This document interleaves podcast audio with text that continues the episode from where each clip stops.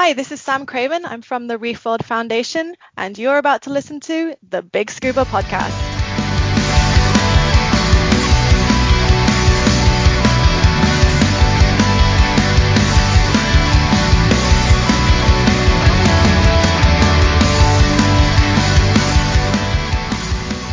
Hello, everybody. Welcome back. This is episode 14, Gemma. It is Welcome 14. back.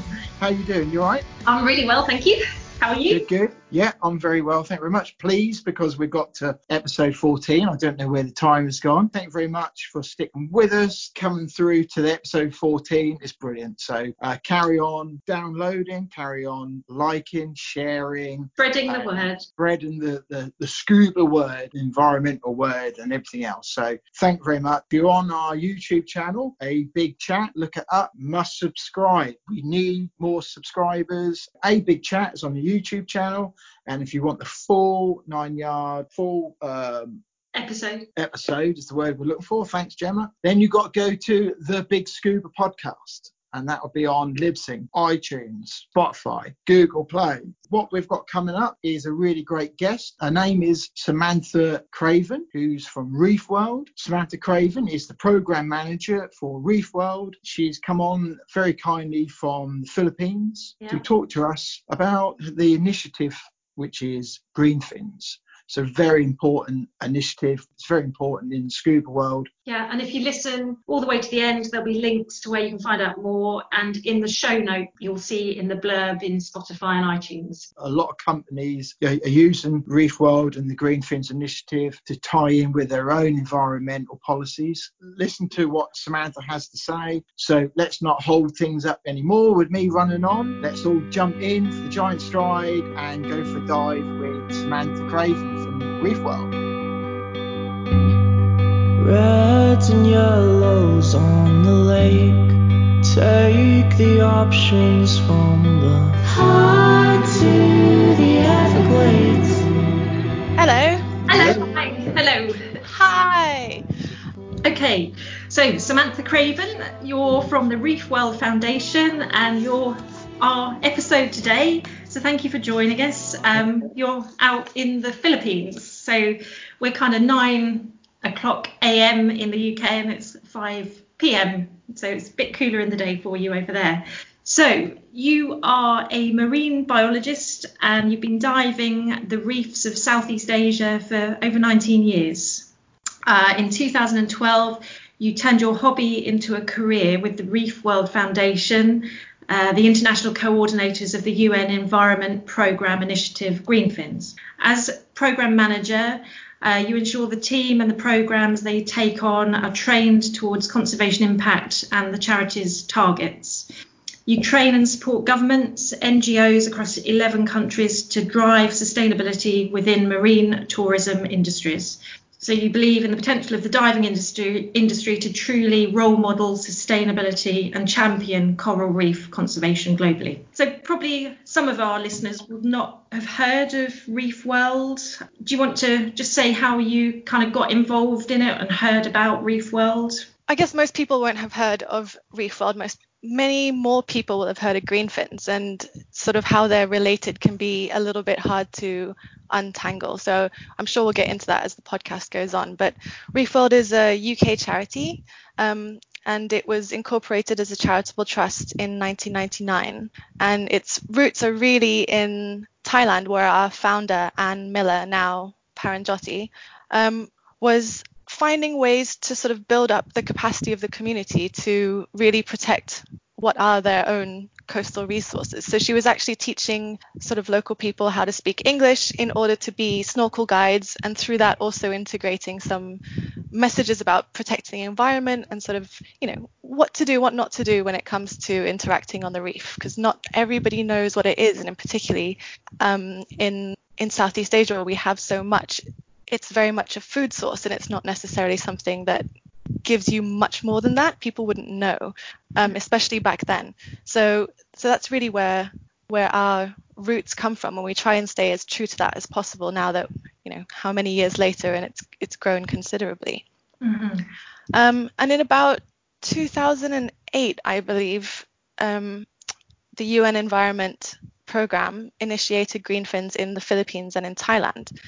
Um, and the government department they were working with in Thailand is called the Phuket Marine Biological Center. Mhm. And Anne was already working with them on various other projects. And so to have someone who could speak to the foreign dive industry as well as the local dive industry was was a real asset there when we first started rolling green fins out. So that's sort of how green um, Reef World first started to get involved with green fins. And then a couple of years later, um, going to UNEP's Southeast Asia headquarters in Bangkok and saying, you know, countries need to be doing this. We can help bring it to those countries. We can help standardize this approach in a way so that people can recognize it between all these different countries.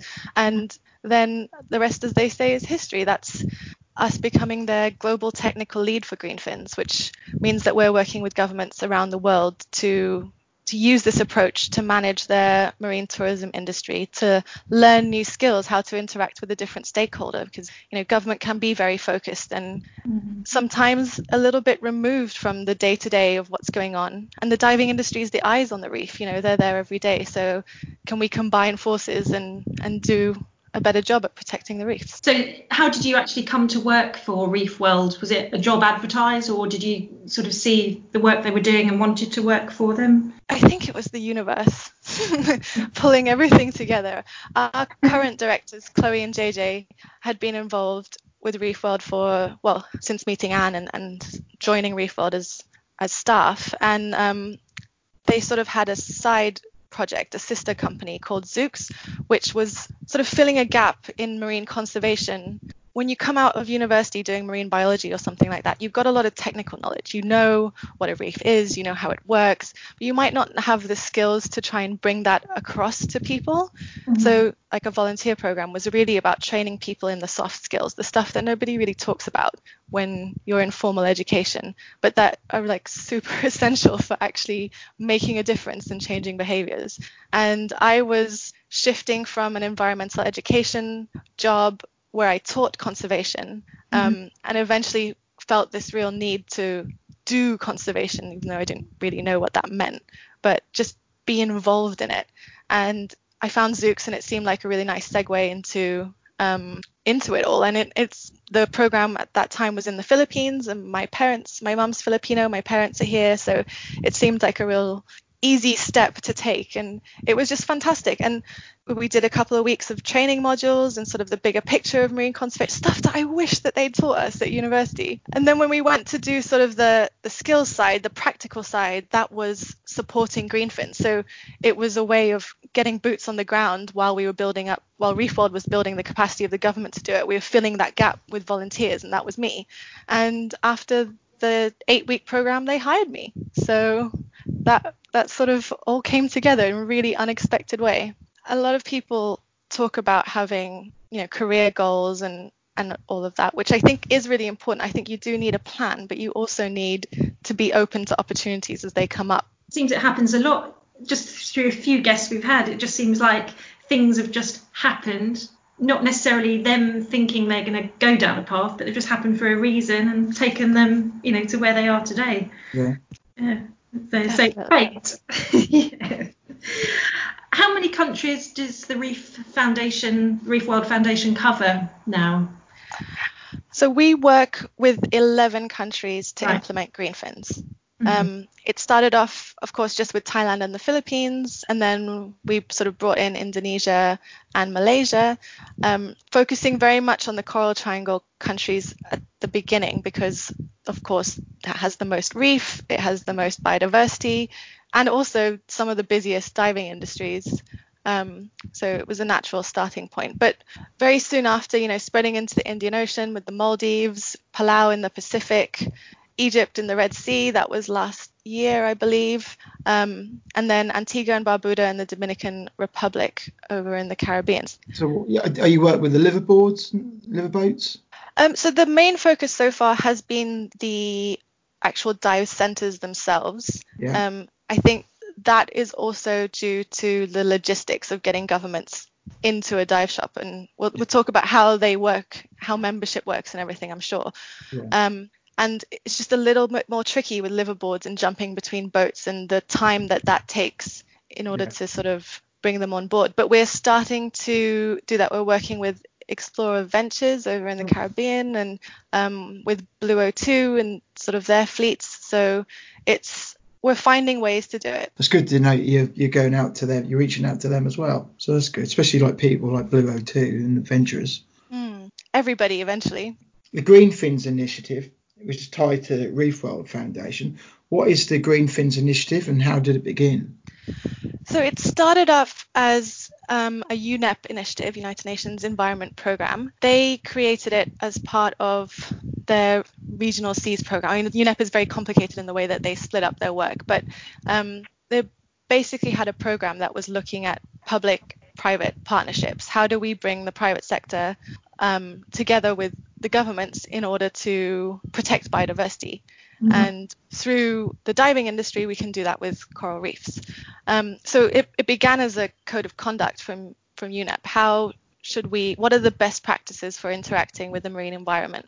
And as Reef World came involved, um, through Anne Miller and the Phuket Marine Biological Association, we sort of started developing ways in which we could measure the effectivity of the code of conduct. How can we help people adhere to it more? You know, it's not just here's what you have to do. Um, there needs to be support in terms of bringing people on board and how. I mean, if you if you have good garbage management practices, what does that really mean? How can we break that down so it's bite-sized for people to actually implement it?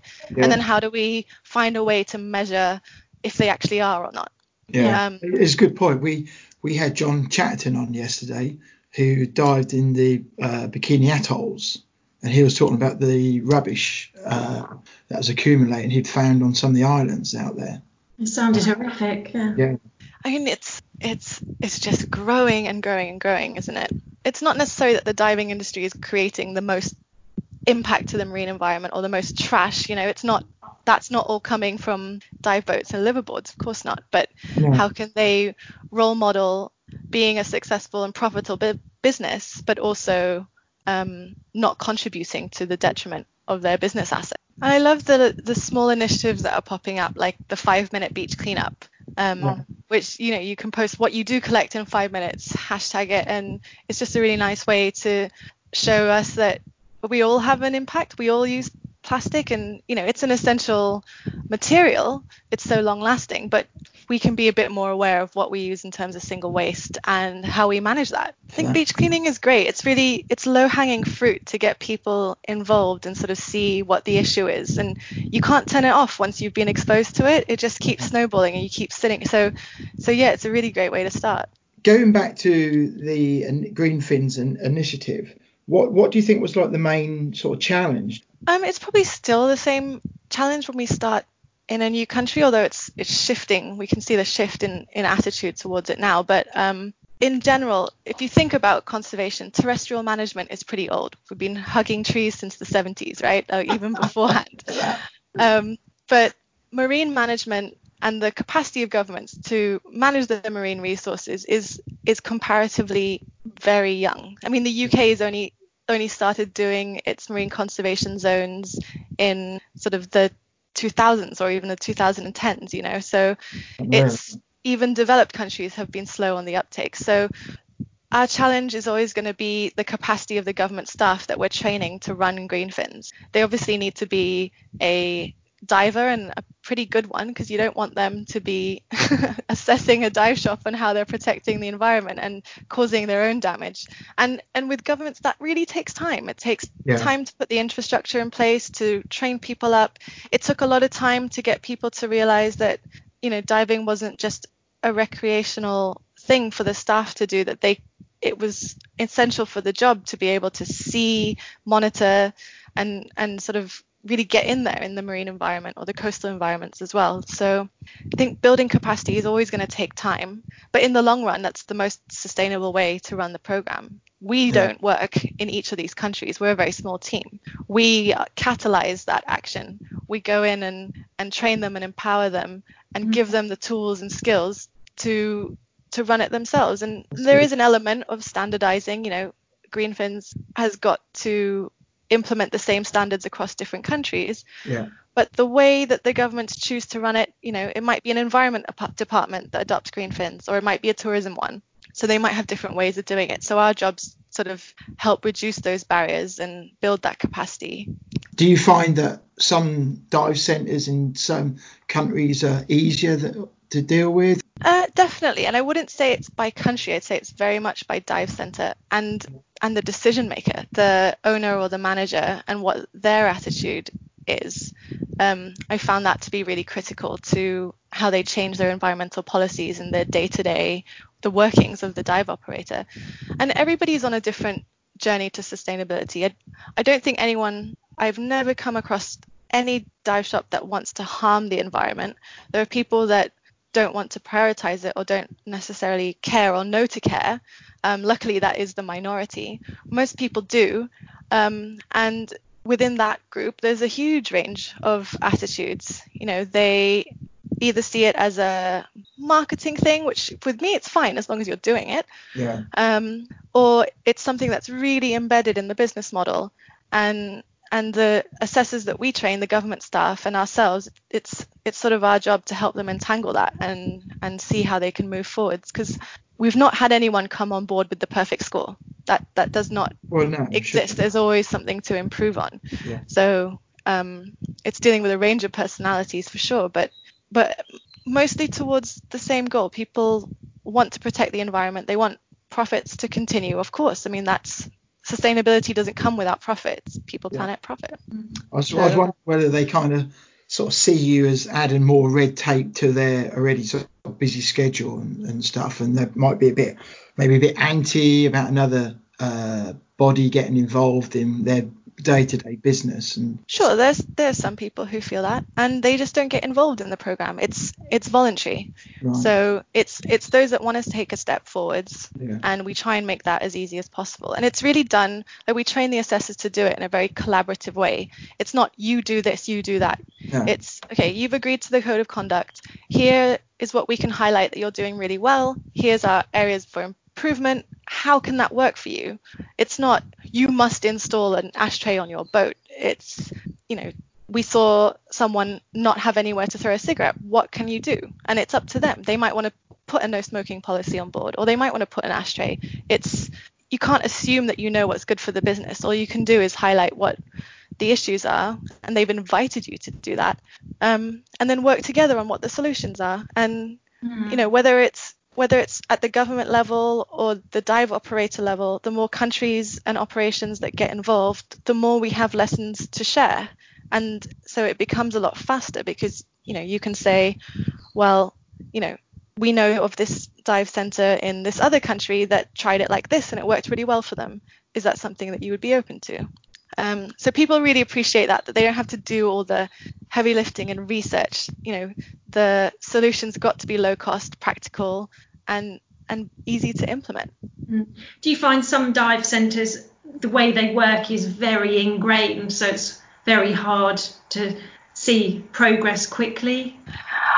I don't think progress anywhere happens quickly. Um, I don't think it's just with the dive shops themselves. Um, so the the assessors come back on an annual basis, so Okay. we're able to monitor progress on that way.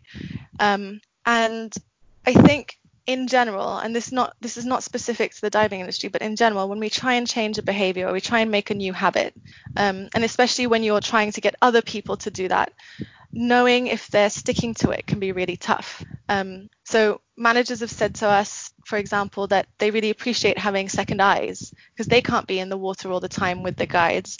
And you know, if they've said we want to implement a no-touch policy, but the guides have not been brought into that decision as strongly, how do we catch that? And if the assessor can help highlight where the messages are still falling through, it's not oh you're doing it wrong or you failed. Like absolutely not. It's you tried one way and we've seen that it's not completely effective and can we try again? Each year people only have to commit to three actions so it's not overwhelming. Wow. it's three things to work on and you've got a whole year to really trial and error and, and, and figure it out. And if it doesn't work in the next year it's okay what ideas can we share from the network that will help you? Um, it, it's not about shaming people you know it's about building capacity it's about bringing people up and giving them the tools to do so um, so I think once you get the ball rolling and once people start seeing, okay, this works, what's the next thing? What's the next thing? What's the next thing? Like it only takes a few years before they've really hit all those really high risk points. Um, and and then they're well on the way to getting into the top 10 members, for example. So do they um, have a list of things that they can choose the three uh, tasks from that they're going to action? Well, the the master list is the code of conduct. Mm-hmm. So that's 15 points of best practice for the environment above and below the water. Um, and within each code of conduct point, there's criteria and it's ranked by its risk to the environment. So anchoring poses the most damage to coral, so that has a higher score than, say, um, not telling people about the protected area that's down the road, which might also be in the code of conduct. So um, it's not choose from this Im- like immense laundry list of things to do. It's okay, out of the highest risk points, here's where we see areas for improvement. What do you want to do about it? How can we help? Let's snowball some like some ideas around and just figure out what's going to work for that particular business. Mm-hmm. Greenfins isn't there to fix everything, and it's so very focused on the operator itself, but it does lead to this conversation or this um, channel of communication to decision makers that can highlight those issues that maybe someone who whose jurisdiction it is under can can start to deal with it. Mm. And the assessors that go in on an annual basis are they actual members of your team or are they outsourced? So they're the government department staff that has um, decided to adopt green fins, and governments do that for a range of reasons. Like for Palau, we work with the Bureau of Tourism, and sustainable tourism is obviously very, very strong with them. Um, and so they see green greenfins as a tool to support their other it- initiatives. And in other countries, it's the Environment Department, and they're doing it for biodiversity reasons, um, recognizing more and more that tourism is such an important tool to raise awareness for the environment. But if it's not managed properly, it can cause a lot of damage. And it's it's never just one person. I think this is the the shift in understanding that we've seen in the industry of well divers don't cause that much damage to oh yeah it's not just me like if it's one of you and you're going to knock a piece of coral and that's one piece of coral with one fin one diver that's not going to make a huge difference in in say compared yeah. to climate change but it's never one diver and it's never one fin and it's never one dive shop it's not. and it's it's one of the fast well it was one of the fastest growing tourism industries and i'm sure it will get back on its feet really quickly as well but um, it's governments recognizing that that they need a way to manage it and and greenfins we're showing can help with that did a liveaboard a couple of years ago and you do see people doing all sorts of stuff don't you you know when you're out diving and the more the message can get out to, through the liveaboards, dive centres, to the, the tourists and what have you, to you know, and you think most people should know, but you kind of that message does need to get out to them. So you, you know, it sounds like you're doing a brilliant job, you know, to do that. How do you find like getting over such as the hurdle? There must be a lot of red tape, um, you know, the language barriers and stuff like that. How do you find, you know, dealing with that? Well, I, I think that's the strength of working with government. Um, yeah. That when we come in, it's because they've chosen to adopt the approach, and we've done the prep work with them, making sure they've got the resources, the infrastructure, the budget to be able to do it. Although Greenfins is pretty cheap to to run in terms of government programs, which is which is great because it's another reduced barrier.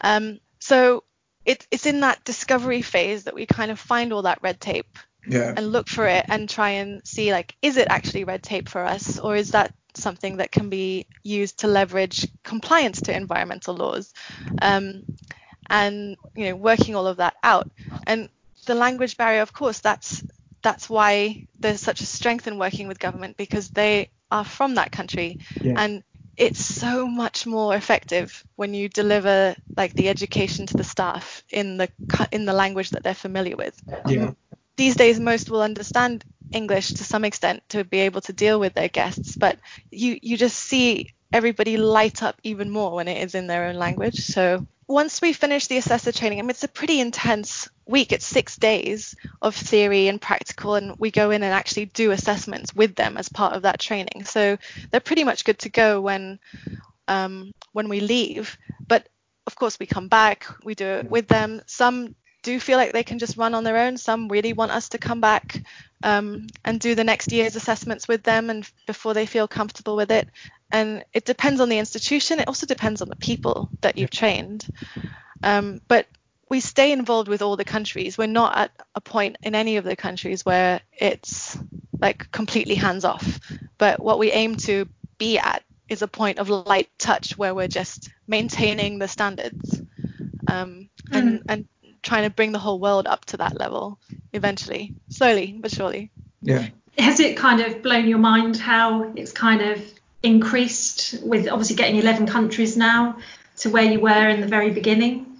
Yeah, when I joined, we were still at four countries. Mm-hmm. Um, I wish I could say yes, but I think that we've not really had the time to really stop and take it all in. Although, you know, our, our directors are really good at, at, at giving us a pause and saying, look at this, um, which is really nice. But we're, it's just pretty full on. And even with Corona, it's not really stopped. We have so much development work going on behind the scenes. Um, yeah and and it's a team effort so you you never really think of your individual well i don't co- contribution i'm just like this is cool the team did this or this and this and that's good um, so the next countries we expect on once we can travel again um, japan japan was supposed to be around now okay. maybe june um, timor leste i'm really excited about just back to you, how did you begin your scuba diving journey? What made you get into it? Was it part of your family life, or was it kind of a revelation at some point that you thought, oh, I'll give it a go? Um, it, it's not such a big part of the family. My dad was a big snorkeler, um, but I never went with him. I was too scared of the ocean when I was a kid, and that was um, like I grew up in Singapore. My mum's from the Philippines, so we were over here mm-hmm. fairly often to see family. And I'm really kicking myself as an adult for not being having the goal to see what the reef was like back then. Well, my dad was always I always sort of saw him out with his with his hat snorkeling out there, and he would come back and tell me he saw an octopus or he saw this, and it would really freak me out, and I didn't want to go in. Um, but when I was about 11, our school did a field trip to Malaysia, which is just a bridge away from Singapore.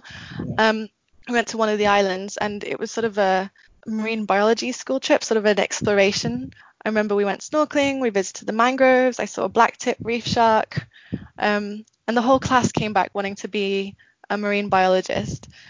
And that sort of never left me. And so when I was 16, my parents said, Well, if you're serious about this, and I think they were hoping that I wouldn't be. um, but you should be a diver, and and so we I went and learnt to dive because I thought I was serious about it. My dad warned me because he had some diver friends. He's like, divers, they're a weird breed. Yeah. Um, but I, I felt very at home within that community. So um, yeah, I, I did my open water and advanced at 16. I don't think I'd recommend anyone jumping through the courses like that. Um, but I sort of wanted to get some marine monitoring experience and figure out what is marine biology? Like what is it? Like i want to study the sea. It's really cool but how?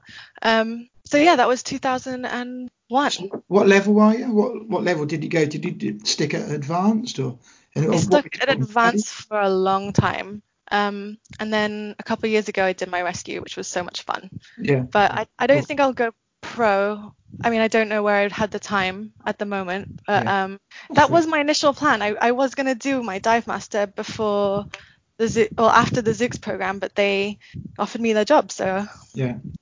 You can tell you obviously, yeah, very passionate about it, and that's you know part of the thing about working, but you've got to have a passion and enjoy it as well. How how big is your team? We are five people. Gosh. um, and that that I'm quite proud of the reach that we have as yeah. a team of five, and we're just we try and be as efficient as possible, whether that's with our own time or our funding. Um, really trying to stretch it very far because all of us are really bought into like our end goal is conservation impact, and you know we've got Greenfins to do that, but it's yeah it's really driving all of us. And you know, I've talked to people about marine biology or marine conservation careers, and it's you know some people's dream job. And I'd always say to people, your dream job is still a job. there's still things that I don't want me to. No one wants to do a budget, you know. no one wants to do the admin and write grant proposals. That's not what inspires me. So you do need the the fieldwork time and you know working with the network. We, we have some amazing people across the different countries who are working against the bureaucracy, working with the diving industry, and then and then there's the members themselves and what they're doing. Um, it's all a nice, big, warm and fuzzy feedback loop for us. Yeah.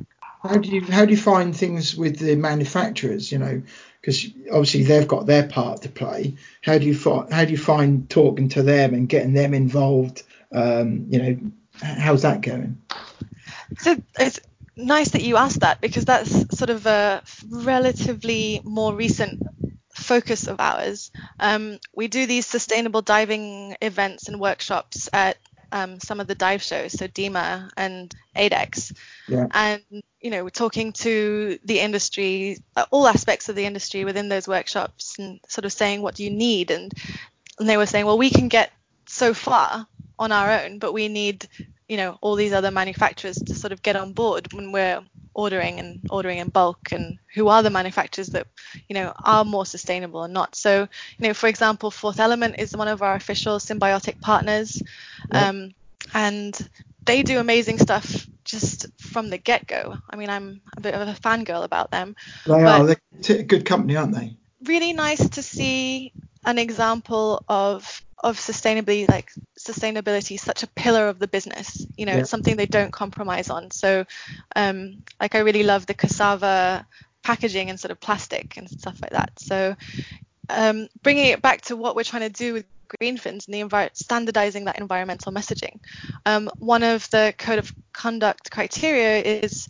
to have effective gloves policies so you know not allowing people to wear gloves in tropical Yeah. environments encourages touching Yeah. um, but of course you know there are more cold water environments as well where that's you know the code of conduct is really based around coral reef diving so you can't ban gloves globally i mean No. ian your poor fingers when you're diving in the uk I, I do like my gloves in the uh, in the cold cold water here. Yeah, definitely. exactly and and i would too um but how do we make sure that for people buying new gloves they know when's appropriate to use them so you know we've got a little insert into their next um, line of gloves which will explain you know hands off the reef and and stuff like that so But then Which- surely uh, people like um, O2 and the uh, the other liveaboards, because one of the questions I was going to ask you, you know, how are you getting on with if the manufacturers are taking things on, you know, what about the tourist agencies? But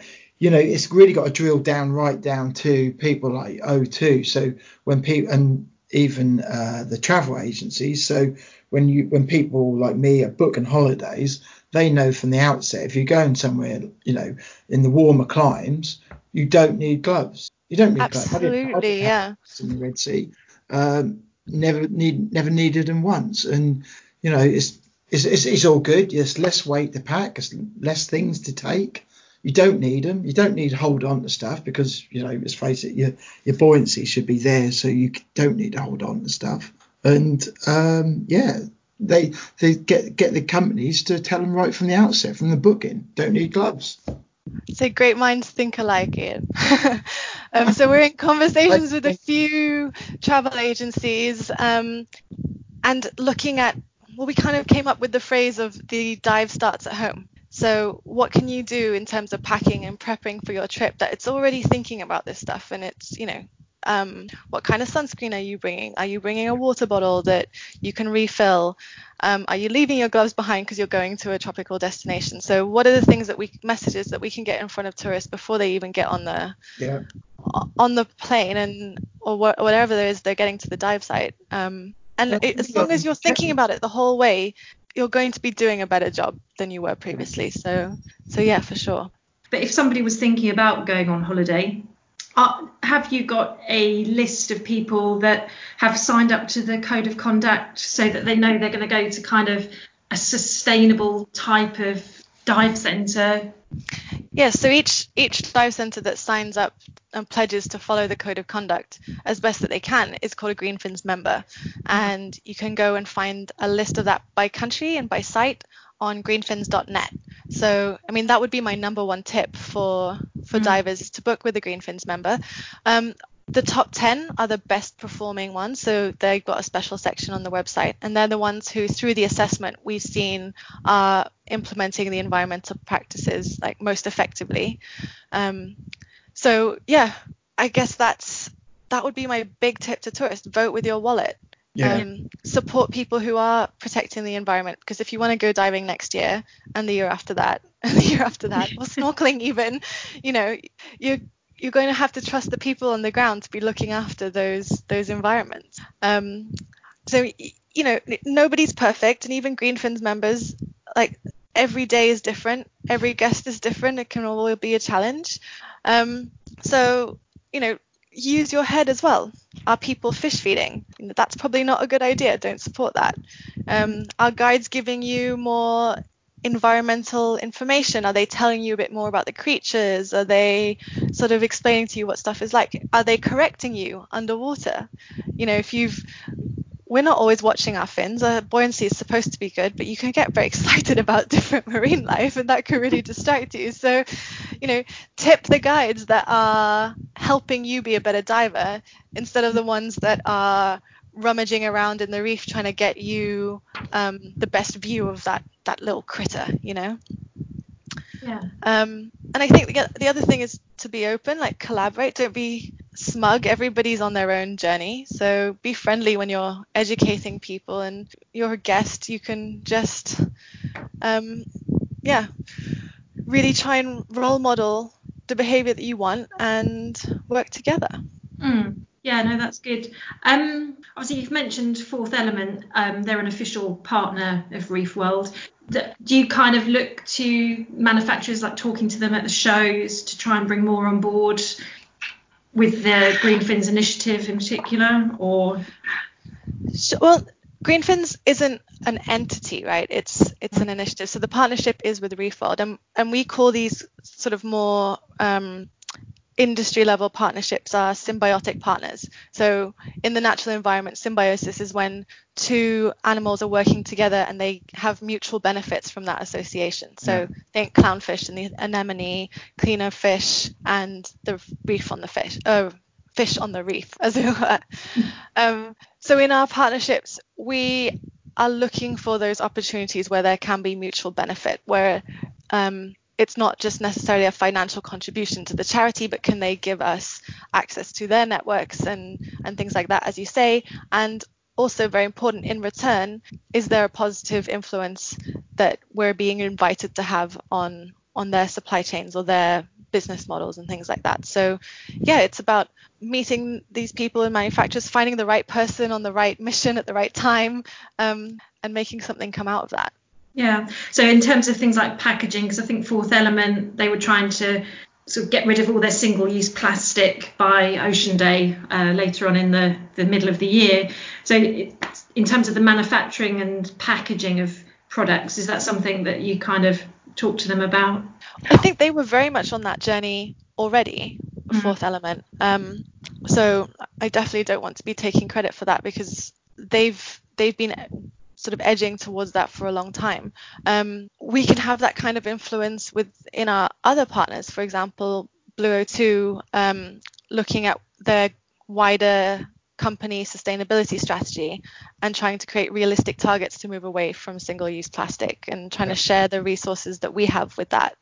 Um, so it, it's I'm not going to say we're going to go out with every manufacturer and say you have to do this, you have to do that. It's it's going to be what are the opportunities that come up at the time um, where they have their own, you know, the company has their own internal infrastructure that's ready for that and ready to move towards that, and then we really can help push that, or can we help get them ready for the, those kind of messages as well? So um, at the moment we're five and and we're being very efficient and opportunistic with those kind of opportunities. What are your top tips for people that are thinking about going traveling, going to a dive centre? So we've obviously said about being conscious of Greenfin members, but uh, have you got any other top tips that people should consider in view of you know the whole sustainability side of things? If they were going somewhere like the Philippines or you know onto a reef uh, environment. Yeah, absolutely. I mean, like you said, the first one would be look for Greenfins members. Um, I think we talked about tipping guides, snorkel or dive guides that are helping you protect the environment and having those conversations with you. Um, for divers in particular, do a weight test if it hasn't if you haven't been diving for a while. I mean, Yeah. um, that can be one of the biggest challenges that we especially for me I've, I've found going from dive center in different countries is it pounds? Is it kilos? How can i remember? This i'm renting this wetsuit and it's dry and it's different and you know or i got a new piece of kit or my fins are heavier now. I don't know like things change. So really nice to ask to do a weight test and to ask your guide to look out for you. I mean there it's a customer service industry. So you know explain what service that you do want.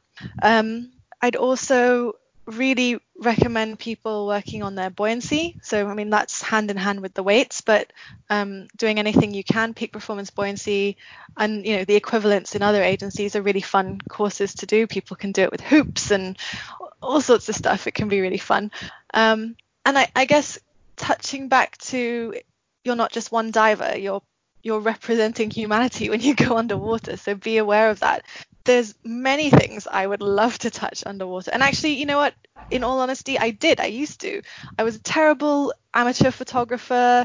I didn't know and I didn't think. Like there was such a I was in my bubble of this is cool and I want to do this and I want to see this and I want this photo. Um, and I'd started moving away from that even before I found Greenfins, but of course once I did find green fins, even more so. Um, but it took someone calling me on it to sort of remove that that wool over my eyes, as Yeah. it were. So find ways to do that yourself. Um, it, it took me a, a long time to realize I'm one of a hundred thousand divers that are going to visit this reef in a year. So if if I'm doing something that's causing damage to the animals in the marine environment, and coral is an animal, um, what are we all doing? So trying to think of your place in that and taking a bit of responsibility. But um, if people go to greenfins.net, we've got tons of posters, icons, like visual things that are sort of showing people what what behaviors um, and what activities should and shouldn't be Yeah. sort of done when you go. Our sort of catchphrase for Greenfins is we want to make sustainable diving the social norm. And that speaks to everything that you were saying is you've got to have these messages coming in from from different areas. And it's not like oh we know what to do that's better. It's it's just re- the reality of interacting with a natural environment that is fragile. I mean it's very resilient but it needs it it needs to be dealing with less in the face of climate change. Well, and and we can do that with with diving. And um i think you're right the more people know what to expect the easier it is to manage them and it is it is so effective. Um, we always tell the guides, you know, in your briefings, just include that you might correct them or help them with their buoyancy if you see that a diver Yeah. isn't, so that when you know you feel a tap on your shoulder or on your ankle and the guide's sort of lifting your fins up, you you know what there's com- that that's coming Yeah. from. Um, and the briefings, especially, is one of the biggest tools that a dive guide has. So, anybody that hasn't heard of the Reef Foundation or the Green Fins Initiative, where is the best place for them to go to get some information to start with, just so they get, get a basic understanding? Um, I'd say start with Greenfins. That's greenfins.net. That will give you the list of members, um, those materials that I was talking about that would give you ways to protect the reef when you're doing it. Um, if you want to find out about Reef World, that's reef-world.org, or um, just look for Reef World and Greenfins on Facebook, Instagram, Twitter as well. Great, okay. And there's a free uh, e-course, I think, isn't there? Is that the Green Fins Dive Guide? Can people just log on and do things like that online?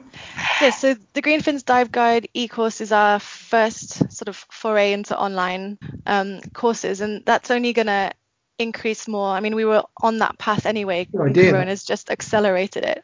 Um, but that's really targeted at dive professionals, instructors, and guides as a way of breaking down the code of conduct that really relates to their side of the job.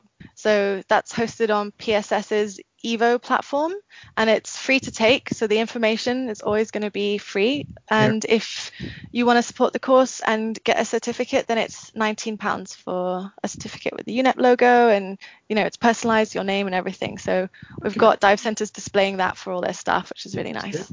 Yeah, and that's something we can, you know, help promote as well. Yeah. Podcast, yeah. So, have you got a dive location that's on your bucket list or wish list to go to, and why? Well, I think the podcast is going on a bit long to go through the whole list. um, I'd say my number one was uh, Tubataha Reef here in the Philippines, which is a very well protected and remote area that's only accessible by liveaboard, which I was supposed to be in this week for Oh, the no. first time in my life. Um, so that remains top of the bucket list. So really, we just twisted the knife a little bit then, really. I'm okay. I made my peace Okay. for the good of all. Good. Good. It will happen eventually. That's the way to look at it. It will. Exactly. Have you got a favourite marine animal and why? also a very long list. Um, I think in more recent years it's been the harlequin shrimp. I really like them. So they're um, just a little shrimp that live mostly in places with muck diving where you're, you know, there's no reef and you're just looking for little critters in the sand. Uh-huh. And they seem to always be in pairs. They have this beautiful colouring and they like to rip the arms off of sea stars and eat them. So, like, I find them very intriguing. It's a fish eat fish world. isn't it? It is. It's always big fish. Oh, it's me. Right. Name up to three people, past or present. Um, doesn't matter really. You know, who you could take diving or for snorkel, so a non-diver or diver. And um, who would you take? They can be a celebrity, someone from the past. Can you name three people? I've been thinking about this question and really trying not to say David Attenborough. um, so I would love to dive with um, a lady called Christina Figueres, who was leading the UN body that was dealing with climate change, and she was sort of head of the ship when the Paris Agreement happened, and they actually managed to make a decision. So I think it would be really interesting to spend some time with her. That would. Um, I I spent a lot, yeah, I spent a lot of time thinking about this one actually, um, and couldn't really decide on celebrities. So I thought my mum has never been diving in the Philippines. wow. She's been for snorkel, but um, Filipinos are not so um, interested in sort of snorkeling and, and, and diving, and I think that's that's a real shame. So I'd love to show her that. That's cool. Good.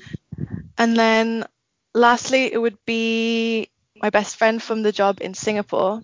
Yeah. Um, we've been living other sides of the world for a number of years now, but that was my favorite dive buddy experience where you can kind of just communicate, you know, when you don't you don't have to sign, you kind of just know what each other's thinking or what creature you want to look at next. It was just very seamless diving with her. So so she would be my third. Brilliant. Good choice. um, what's your number one piece of dive equipment that's your favourite and why? Oh, good question. Um, me. I'll do a Greenfin's dorky answer for you um, myself because buoyancy skills are absolutely critical to, well, the future of my favourite hobby. Good. Yeah, that's fair enough. Good answer. We hadn't had that one before, so yeah, nice one. Okay, last question. If you could put something on a billboard, metaphorically speaking, non-commercial, whether it be a statement, image, a question, or a quote, just anything to get that message out there to the billions of people to say something. Is there anything that comes to mind? Can I have a pre-corona and post-corona option? Because I think they would be different now. Like I think before it would have been about we don't have to do everything when it comes to sustainability, but we do have to do something. You have to start somewhere. So um, just start, maybe. Um, Just what? Sorry. Just start. Right. get on that journey. But with Corona, and you know, we spoke about this a lot throughout the podcast of what do we want the future to be. So before we go back to normal, can we have a think about what we want normal to be? Well, this is it. Mm. Do do we go back to normal, or do we move on to something new? You know, and it affects all sorts of things. It affects cars, business, anything. Exactly. We're always saying that we want time to stop to think, and we've got the perfect opportunity now. Yeah. Yep. We also have to survive. So, you know, there's a lot of like mental pressure in just getting through this time. So I think a lot of people haven't found as much time to think as possible. But Mm. I do think we have a responsibility as we start to step out of it, and different countries are now to define our new normal, to choose it instead of it being just the status quo. Awesome. Thank you guys. Brilliant. Yeah, no, thank you very much for your time. No, thank you for yours. Yeah. Have a good day. Okay, Samantha. Bye. Cheers, Bye. bye.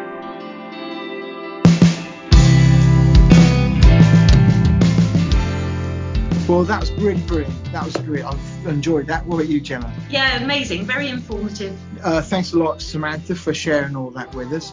Uh, for you listening at home, um, you know, there's three things that we've learned from our time speaking with Christina Sonato. One things that we've learned is one is explore. Diving is all about exploring. You know, Gemma, we're going to go out there. You're going to see different parts of the world and do different dive sites. The second one, Christina says, is to educate. So once we've been out there and we've found these lovely uh, places of the world and oceans, is to then educate. You know, tell the people about it. But also, what ties in with that is then conservation, being mindful of how we behave as divers to Mhm. make sure that those areas are being looked after. Hope you all enjoyed that. Anything else to add, Gemma? yeah, people go to the website. There's lots of resources. There's things, forms to fill in. There's surveys to do. There's just a lot to learn about Reef World. That's it for me. I hope you enjoyed the episode. Over to you, Gemma. Well, episode 15 will be out in a week's time. Another exciting one. One who's on. You'll have to tune in.